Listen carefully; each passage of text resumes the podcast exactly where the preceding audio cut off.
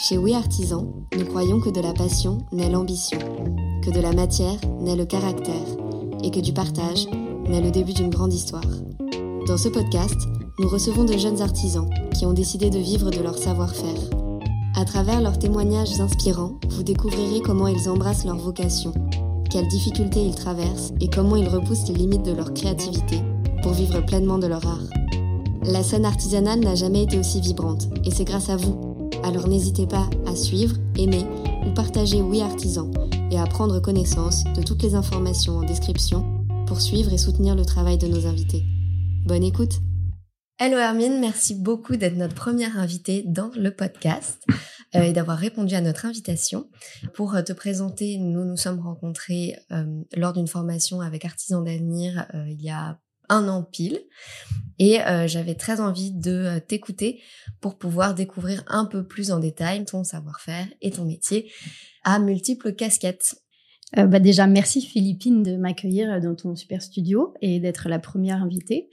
Je m'appelle Hermine Torikian, j'ai 34 ans et je suis ébéniste spécialisée dans la marqueterie. Donc je fais des meubles et ensuite je les décore avec de la marqueterie de bois et des motifs assez complexes.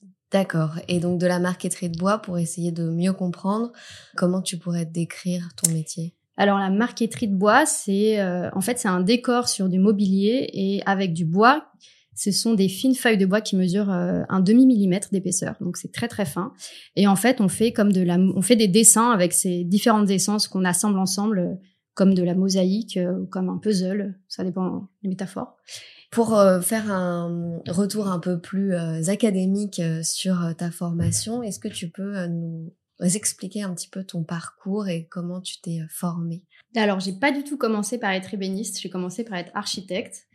J'ai passé un diplôme il y a quelques années déjà et j'ai travaillé à peine quelques mois. Assez rapidement, je me suis rendu compte qu'il fallait que je change de métier parce que c'était pas du tout mon truc. Euh, et euh, vraiment quelques mois après avoir eu mon diplôme, j'ai décidé de faire une formation d'ébéniste, de, faire un CAP. Donc c'est pas vraiment une reconversion, j'ai l'impression que c'est plutôt une, une, nouvelle orientation parce que je me sens beaucoup plus ébéniste qu'architecte. Euh, et du coup, j'ai fait un CAP à l'école de la Bonne Graine à Paris. Et euh, j'ai tout de suite aimé faire la marque. On a un peu survolé la marqueterie, mais j'ai beaucoup aimé euh, travailler ça. Et après, j'ai travaillé avec un ami euh, pendant 4 ou 5 ans. On a eu un atelier ensemble. Et là, on faisait pas du tout de marqueterie. On faisait du mobilier d'art, mais on faisait aussi beaucoup d'agencement. Donc ça, c'est la casquette euh, un peu euh, quand tu fais des études d'ébéniste.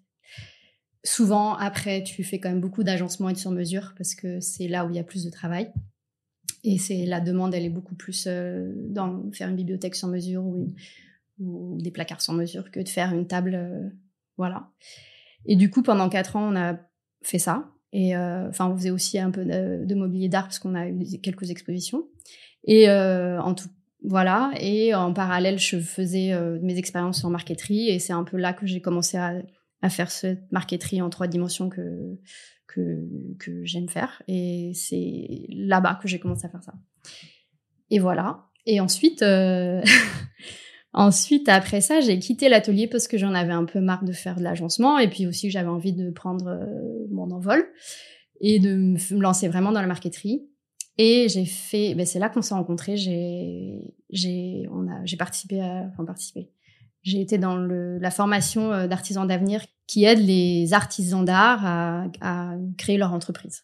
Donc c'est un accompagnement qui a duré quatre mois euh, et qui a été très formateur et qui m'a beaucoup aidé à me lancer, à devenir autonome et à avoir plein de confiance.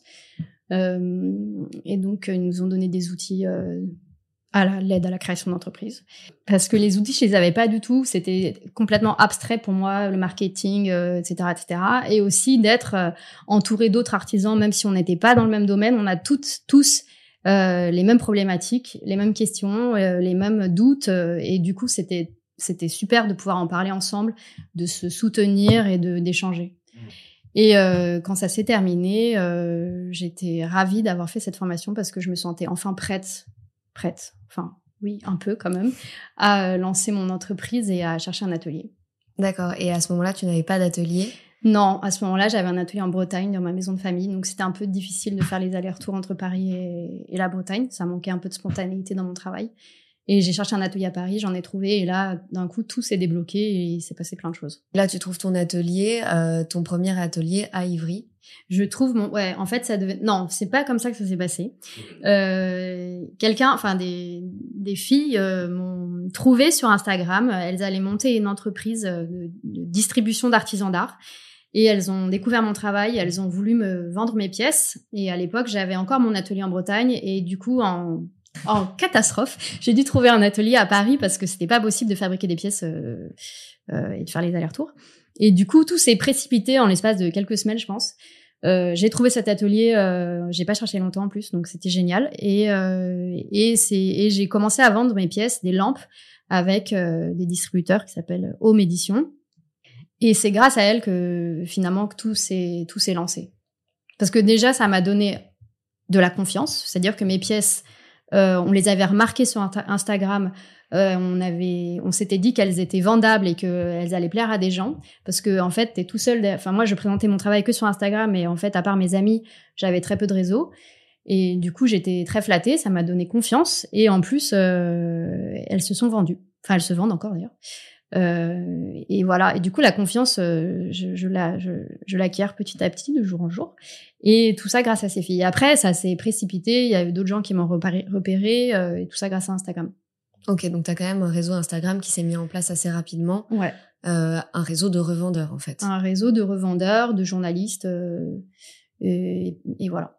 Pas encore de clients, mais pas encore de clients, mais tu vends quand même via, oui, oui. via ces petites maisons d'édition. Là, aujourd'hui, tu es revendu dans combien de...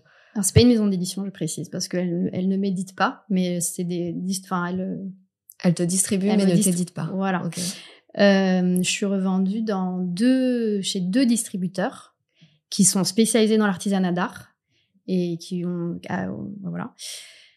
Et euh, voilà. Et toi, tu recommandes cette expérience Pour l'instant, votre collaboration se passe ah, bien oui, oui. et euh, c'est utile Ah oui, c'est carrément utile parce qu'elle s'occupe de toute la partie qui est très difficile pour moi, c'est-à-dire la communication, euh, le marketing, parler de mes pièces. Moi, j'ai pas le temps de faire ça, comme tous les artisans, je pense. Et, et puis elles ont un réseau que je n'ai pas. Euh, elles ont, elles connaissent des journalistes que je ne connais pas, etc. Donc grâce à elles, il s'est passé plein de choses. J'ai eu des articles euh, j'ai eu, enfin, j'ai été publiée dans quelques magazines et tout, donc c'est quand même cool. Ouais, j'ai vu des super publications dans AD, euh, dans Elle. Euh, c'est génial. C'est ouais, c'est cool. et tout, dans tout ça, il y a aucun démarchage de ta part. C'est vraiment. Non. La bah, chance. les journalistes de AD, c'est une femme qui m'a, mais pas du tout via Home Edition ou quoi, c'est une femme qui m'a trouvé sur Instagram. Donc, et j'ai été hyper euh, méfiante au début parce que je pensais qu'elle allait me vendre un article, enfin me vendre un encart dans un magazine à 2000 euros. Donc j'ai pas répondu et, et euh, voilà. Et en fait c'était AD pour me faire une grande page. une journée type pour toi, ça ressemble à quoi? Euh, je vais plutôt te parler de semaine type parce qu'une journée type c'est difficile. Euh, bah en fait quand j'ai des commandes, je les fais le plus rapidement possible parce que j'ai envie de me débarrasser des commandes.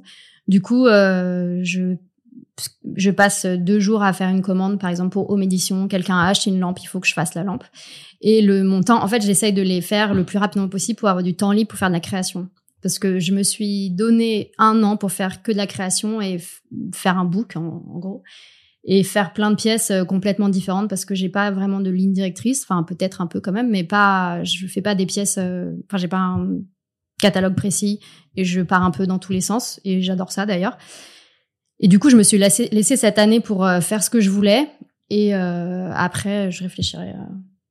Donc, in fine, tu as envie de créer, de dessiner, fabriquer, marketer tes propres pièces. Ouais. Et euh, si demain euh, ton atelier explose, est-ce que euh, tu accordes beaucoup d'importance à les fabriquer toi-même jusqu'au bout? Ou est-ce que tu aimerais plutôt prendre la casquette d'un créateur qui fait éditer ses pièces par des petites mains Non, c'est la grande question, hein, parce que souvent les gens me posent cette question et pour moi c'est évident que j'ai envie de les faire jusqu'au bout.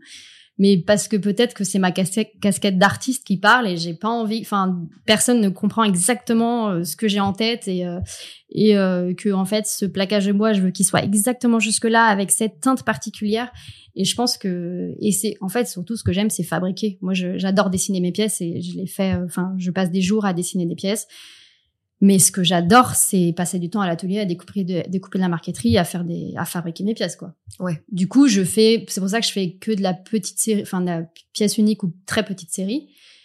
Après, si mon atelier explose, euh, j'aurai des gens qui travailleront avec moi, avec moi, pas pour moi d'ailleurs, mais on fera, euh, enfin, je serai toujours à l'atelier, quoi. Ok.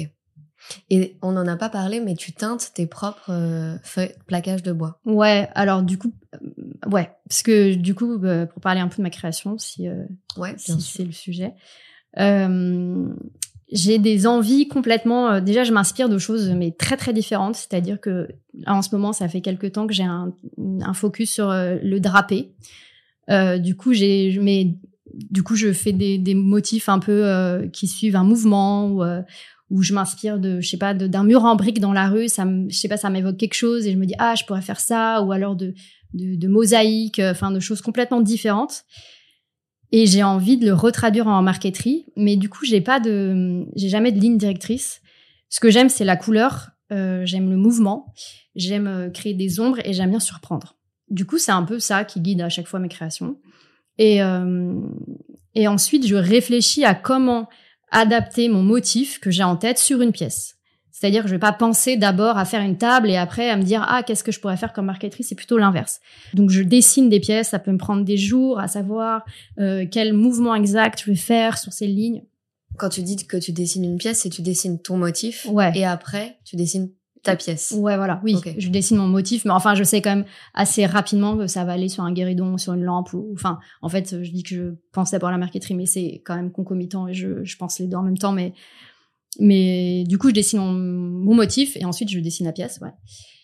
Et euh, et du coup, je peux prendre des jours à faire ça. Et comme j'accorde beaucoup d'importance à la couleur et que dans le bois, il y a, des, centaines d'essences de bois avec des veinages différents et très très beaux.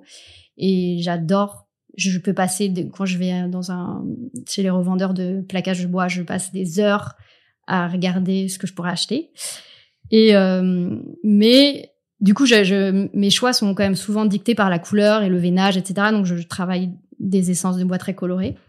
Et comme je suis souvent frustrée et qu'il faut absolument que j'ai pas la bonne couleur, eh ben, j'ai décidé de teinter mon plaquage. Euh, L'année dernière, j'ai teinté du plaquage euh, euh, avec des plantes. Donc, j'ai passé deux semaines à faire la teinture végétale avec les plantes de mon jardin en Bretagne. Et ça a donné des, couleurs incroyables sur le plaquage de bois. Ça met en valeur le veinage, c'est dingue. J'avais jamais vu ça ailleurs. Et puis surtout, il y a, enfin, on sait pas du tout quelle couleur ça va donner quand tu quand tu teintes avec des feuilles de pommier. Tu sais approximativement que ça va être du jaune, mais mais en fait, tu sais pas qu'il y a vraiment quel jaune. Et après, tu le trempes dans du dans un autre truc et ça fait du vert incroyable, mais c'est pas le même vert que l'autre. Et du coup, euh, en fait, ça ouvre un champ des possibles incroyable sur la création et sur euh, et sur le sur la couleur, quoi.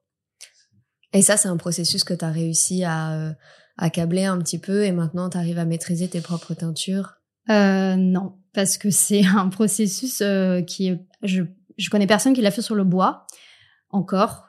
Et du coup, il y a la, grande question de pas si ça va tenir dans la, dans la durée, parce qu'en fait, il faut partir du principe que si ça tient pas, c'est pas grave, mais c'est le processus naturel de la création et de l'œuvre et que la, la couleur change et que voilà, faut juste l'accepter. Moi, je l'accepte en tout cas. Mais c'est surtout de parce qu'en fait, avec les teintures végétales, la teinture, elle va pas au cœur de la fibre et du coup, les finitions sur le bois sont très difficiles. C'est-à-dire que je peux pas poncer parce que du coup, ça enlève la teinte. Ou alors, si je ponce, j'accepte qu'en fait, la teinte sera moins forte qu'avant. Et du coup, euh, ça, c'est un truc que je suis encore en train de travailler. Oui, parce que la couleur a quand même une place assez importante. Moi, je trouve que tu as des créations qui sont euh, euh, très colorées, avec des tons chauds, des formes rondes, et, euh, et euh, tu dis que t'aimes surprendre. Euh, c'est vrai qu'au-delà du motif, tu, tu crées des meubles qui sont euh, qui sont surprenants, avec une ondulation là où on l'attend pas, et, et ce style-là, il te vient d'où? Je sais pas. En tout cas, j'aime bien amener le bois là où on l'attend pas. C'est-à-dire que pour tout le monde, le bois c'est quelque chose de rigide, de solide, de de de, de dur. De, on peut, c'est des escaliers, on peut marcher dessus, etc. Et moi, j'ai envie de le rendre léger, délicat, euh, courbe. Après, il y a beaucoup d'ébénistes qui font des choses courbes. Hein. Je, je, je suis pas du tout la seule. Mais euh, la marquette, enfin, faire des choses courbes en marqueterie, déjà c'est un challenge parce que c'est pas facile. parce qu'il faut il faut contraindre le bois sur les formes, etc. C'est et à chaque fois en fait c'est je fais des pièces, je sais pas du tout comment ça va rendre en marqueterie et à chaque fois je galère parce que je me suis dit mais pourquoi j'ai fait des choses aussi courbes? C'est vraiment je passe des jours à essayer de trouver une solution pour pour que le bois suive bien la forme. Euh, du coup, je sais pas d'où ça me vient, mais j'aime bien faire des choses courbes. J'aime bien surprendre en fait. Parce que tu as quand même tout un parcours vers cette marqueterie de bois. Euh, et comment tu as inventé ce métier? Comment tu as mis au point ces techniques et ces outils? Initialement, la marqueterie, en fait, c'est euh, du décor en deux dimensions, très plat, euh, pour des raisons tout à fait euh, fonctionnelles. C'est-à-dire que c'est un peu difficile de poser une tasse sur une table qui a une marqueterie avec du volume, parce que voilà, ça paraît assez simple, mmh. enfin évident. Et du coup, moi, j'ai un peu voulu sortir de, son, de ce cadre de la marqueterie traditionnelle et j'ai inventé, je sais pas, parce qu'on n'invente pas la poudre, mais en tout cas, j'ai j'ai décidé de travailler le plaquage de bois en volume et du coup de découper des petits morceaux euh, de bois dans ces feuilles de plaquage et les assembler les unes sur les autres pour faire des, pour travailler davantage le mouvement, l'ombre, euh, euh, voilà. Et donc cette technique-là, je l'ai un peu inventée, ouais, c'est vrai. Et, euh, et je la colle avec. Enfin, du coup là, je suis encore en train de travailler la, la façon de le coller et les finitions parce que c'est difficile. Donc c'est, je suis en pleine expérimentation, mais euh, ça avance. Donc aujourd'hui, tes clients, euh, ce sont euh, des, les acheteurs de tes revendeurs. Tu vends plutôt à des particuliers via ces revendeurs ou est-ce que tu collabores Il n'y a pas encore de collaboration avec des architectes pour de la création de mobilier sur mesure pour tout un espace? C'est quoi ton, quels sont tes objectifs en termes de clientèle? Alors déjà, mes clients aujourd'hui, c'est principalement des particuliers ou des hôtels. J'ai vendu là récemment, euh, j'ai fabriqué cinq guéridons pour un hôtel qui va ouvrir en Bretagne. Euh, je travaille pas encore avec des architectes parce que comme je fais du mobilier, euh, j'ai pas encore développé la partie euh, décoration, la partie décoration panneaux muraux. C'est quelque chose que je vais peut-être développer, mais là je suis plus dans le mobilier pour l'instant. Du coup, je vends parti, enfin que à des particuliers. Euh, j'ai j'ai quelques contacts pour travailler avec des architectes et pour faire plus des des paravents ou des euh, des têtes de lit, donc du coup des panneaux muraux marquetés en, en enfin des panneaux plats marquetés euh, en grand grand format quoi. Mais ça c'est pas encore sûr. Et voilà. Mais pour l'instant, je suis plus sur le mobilier parce que je pense que j'ai envie de tout faire j'ai envie d'avoir euh, la main sur du dessin jusqu'à la réalisation.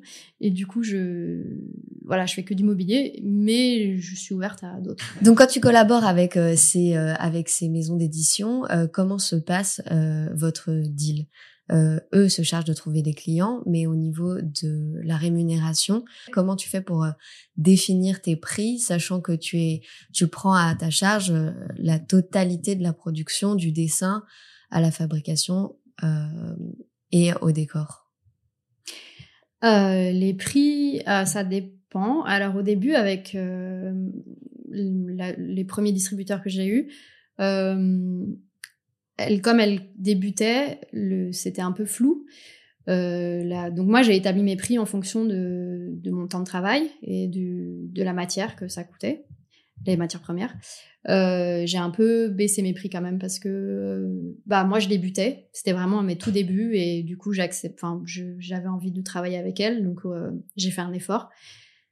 Euh, mais sinon les distributeurs prennent quand même 50%, ce qui est beaucoup, euh, sachant que mon travail est très très long et que en général les gens n'ont pas conscience de la, de la quantité de travail que ça nécessite de faire une pièce en marqueterie de bois, sachant que je fais aussi la pièce d'abord en bois. Et du coup, j'ai à la fois la casquette d'ébéniste et la casquette de, marketeur et la casquette de création, parce que c'est moi qui dessine les pièces. Du coup, euh, ce temps, il est énorme. Euh, les matières premières coûtent très cher, parce que le plaquage de bois, même si j'en utilise très peu, j'ai 50% de pertes. Du coup, ça revient assez cher. Et, euh, voilà. Et du coup, là, le, problème, euh, c'est de trouver le juste prix parce que actuellement euh, je suis bien en deçà de ce que ça devrait coûter. Euh, tout simplement parce que je pense que les gens n'ont pas, ne savent pas vraiment le temps de travail. Et une fois que, enfin, j'ai des, mes distributeurs sont venus dans mon atelier et ont, ont, vu travailler, ont filmé mes euh, toutes les étapes de travail et se sont enfin rendu compte que ah oui, c'était tout ça en fait que je faisais. Et que, et que ça prenait des jours et des jours pour fabriquer une petite pièce. Et on te propose des échanges de visibilité? On m'a contacté deux fois directement sur Instagram. Euh, D'abord pour une maison d'édition, euh, un éditeur de tissus pour que je prête mes pièces. Euh, alors c'était quelque chose que je, dont je je ne savais pas du tout comment ça marchait. Et on m'a appelé, j'ai été très flattée. Et je ne savais pas que ça se monnayait. Et moi, j'ai dit, mais bien sûr, je vous les prête pour une semaine, pas de problème. Euh, pour un shooting, euh, en échange, vous me filez les photos. c'est donnant-donnant. puis c'est une, une, édition, un éditeur de tissu un peu connu. Donc, chouette, ça me va. Et après, on m'a dit, mais Hermine, tu sais très bien que ça se monnaie, ça. donc, je ne savais pas. J'ai compris maintenant pourquoi la journaliste était très, très contente. et qu'elle m'a dit qu'elle allait passer un super week-end grâce à moi. J'ai bien, j'ai compris pourquoi. Mais c'est pas grave parce que en vrai, c'était, j'aurais rien fait de ces pièces pendant une semaine et puis ça me sert. Mais euh, récemment, on m'a contacté pour que je prête mes pièces pour une scénographie pour une boutique de vêtements euh, avenue Georges V, des vêtements, une, une, marque euh, un peu connue, enfin connue, en tout cas qui vend des pièces de, vêtements très chers, donc qui a les moyens. Et pour une scénographie qui allait durer trois mois et on m'a demandé de prêter mes tabourets pendant trois mois prêter, enfin vraiment. Et donc j'ai dit bah non parce que ce sont des pièces uniques et que du coup pendant ces trois mois je peux pas les vendre. Et euh, j'ai dû me battre pour euh, finalement réussir à louer un tabouret. Mais en fait, il suffisait juste de demander parce que ils avaient du budget. Enfin, ils ont du budget pour plein de choses, mais euh, et donc voilà. Donc je pense qu'il y a tout un travail d'éducation que je devrais faire de mon côté, que je n'ai pas le temps de faire, mais et de, de, faudrait que je fasse des vidéos ou je faudrait que j'explique vraiment en détail dans mon, sur mon futur site internet, par exemple, euh, toutes les étapes de travail. Parce que je pense que ça aiderait les gens à comprendre que oui, ça coûte si cher que ça. Et voilà. Après, j'ai j'ai exposé aux Journées européennes des métiers d'art grâce à Artisans d'avenir justement. Et j'ai exposé quelques pièces et c'était la première fois que j'exposais des pièces euh, en vrai, des pièces que j'avais faites.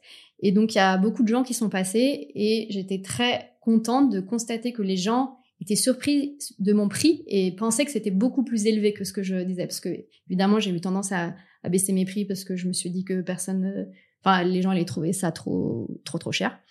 Et, euh, et les gens à chaque fois se disaient ah bon mais moi je pensais que ça coûtait euh, deux fois ce que je disais donc ça m'a rassurée.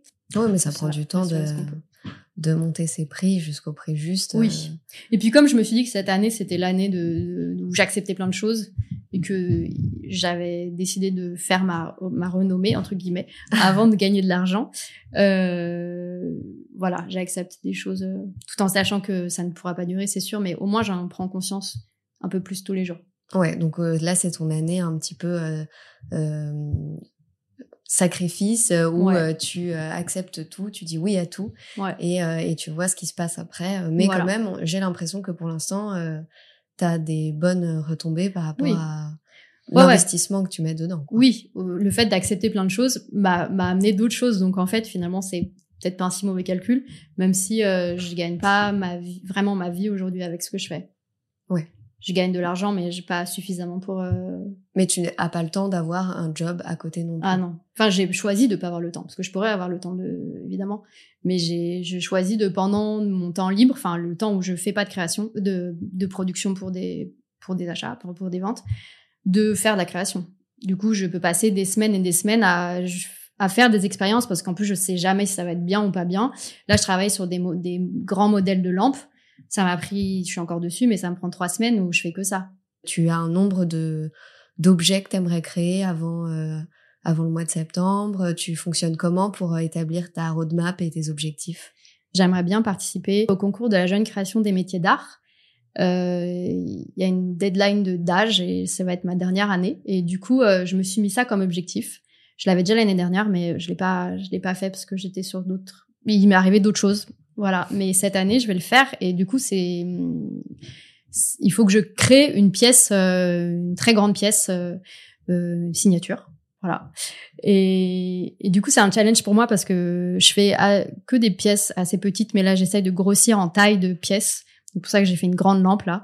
Et je veux faire une grosse pièce avec un travail de marqueterie assez poussé, avec évidemment de la teinture sur bois, euh, de la marqueterie en volume. Enfin, je me suis mis tous les gros challenges à faire pour l'hiver prochain, je crois. Ok, et ce concours pourrait t'apporter quoi? De la visibilité, une bourse? Qui organise euh, ce concours? Euh, L'INMA, je crois. Ok. Enfin, je crois. euh, ouais, ça pourrait m'apporter beaucoup de visibilité, bah, la, la, légitimité, de la visibilité, de l'argent si je gagne. Euh, et puis surtout, c'est un challenge pour moi en me disant, ok, même si je gagne pas ce concours, en tout cas, j'aurais fabriqué cette pièce, une pièce énorme pour ce concours, quoi. Et d'où te vient ce goût des choses si minutieuses? Depuis toute petite, je pense que j'ai la fibre de la, du, minuscule, des choses toutes petites euh, que l'on découpe et que l'on assemble. Euh, quand j'étais petite, je faisais plein de trucs comme ça. Et euh, du coup, il y a ça. Et y a aussi, et aussi quand j'étais petite, je voulais être peintre. Du coup, je pense que j'avais cette envie de faire des choses, de dessiner des choses.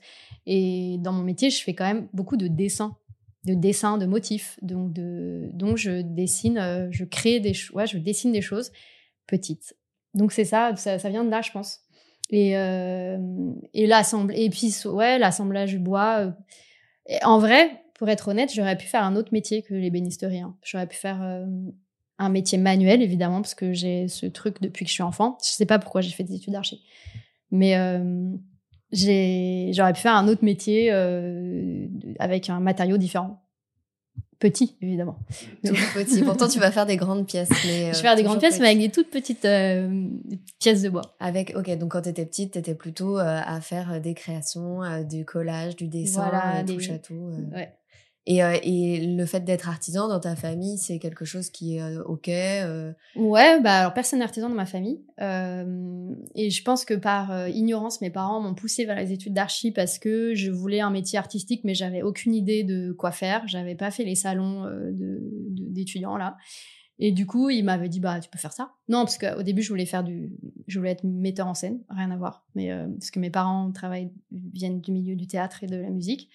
Et, euh, et, du coup, ils avaient eu un peu peur de mon avenir. Ils m'ont dit non, mais fais de l'architecture, euh, tu pourras te réorienter après vers la scénographie ou autre chose. Et du coup, voilà, je fais ça. Mais je voulais pas faire ça.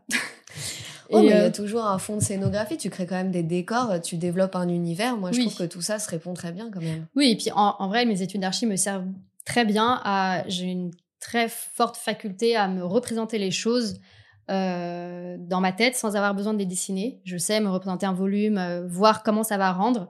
Donc je dessine très très peu sur l'ordinateur par exemple. J'ai ce truc en tête, je le dessine vite fait pour avoir des proportions euh, acceptables, mais sinon tout est dans ma tête. Donc je pense que ça, l'architecture m'a beaucoup aidé. ce que j'aime le plus faire, c'est réfléchir à une création. Ça, ça me met dans des états d'extase totale où genre je peux passer des jours à être dans ma tête et à penser à comment je vais faire, quel motif je vais faire. Mais ça serait super si ça avait cette forme, etc. Et ça me prend. Bon, c'est des moments de très grande solitude parce que je suis vraiment toute seule dans ma tête et j'échange assez peu là-dessus parce que j'ai personne à qui échanger d'ailleurs. Euh, du coup, c'est des moments que j'adore. Et ensuite, euh, quand je commence à me mettre au travail et à réaliser ce que j'avais en tête, ça c'est aussi super. Ouais, c'est mes moments préférés le début du projet. Et cette solitude, hein, ça te pèse pas trop d'être tout le temps toute seule. Bon, là, tu as eu ta stagiaire, euh, mais de manière générale, tu es quand même seule à l'atelier et en plus, tu as peu d'interlocuteurs qui comprennent euh, les enjeux de ton travail et ça, c'est pas trop difficile. Ah si, si, si, c'est assez difficile, ouais. Heureusement, je suis pas seule à l'atelier parce qu'on je partage l'atelier avec d'autres, mais euh, on n'échange pas trop sur nos créations, enfin ou un peu, mais de façon on survole un peu. Et si si, c'est assez compliqué.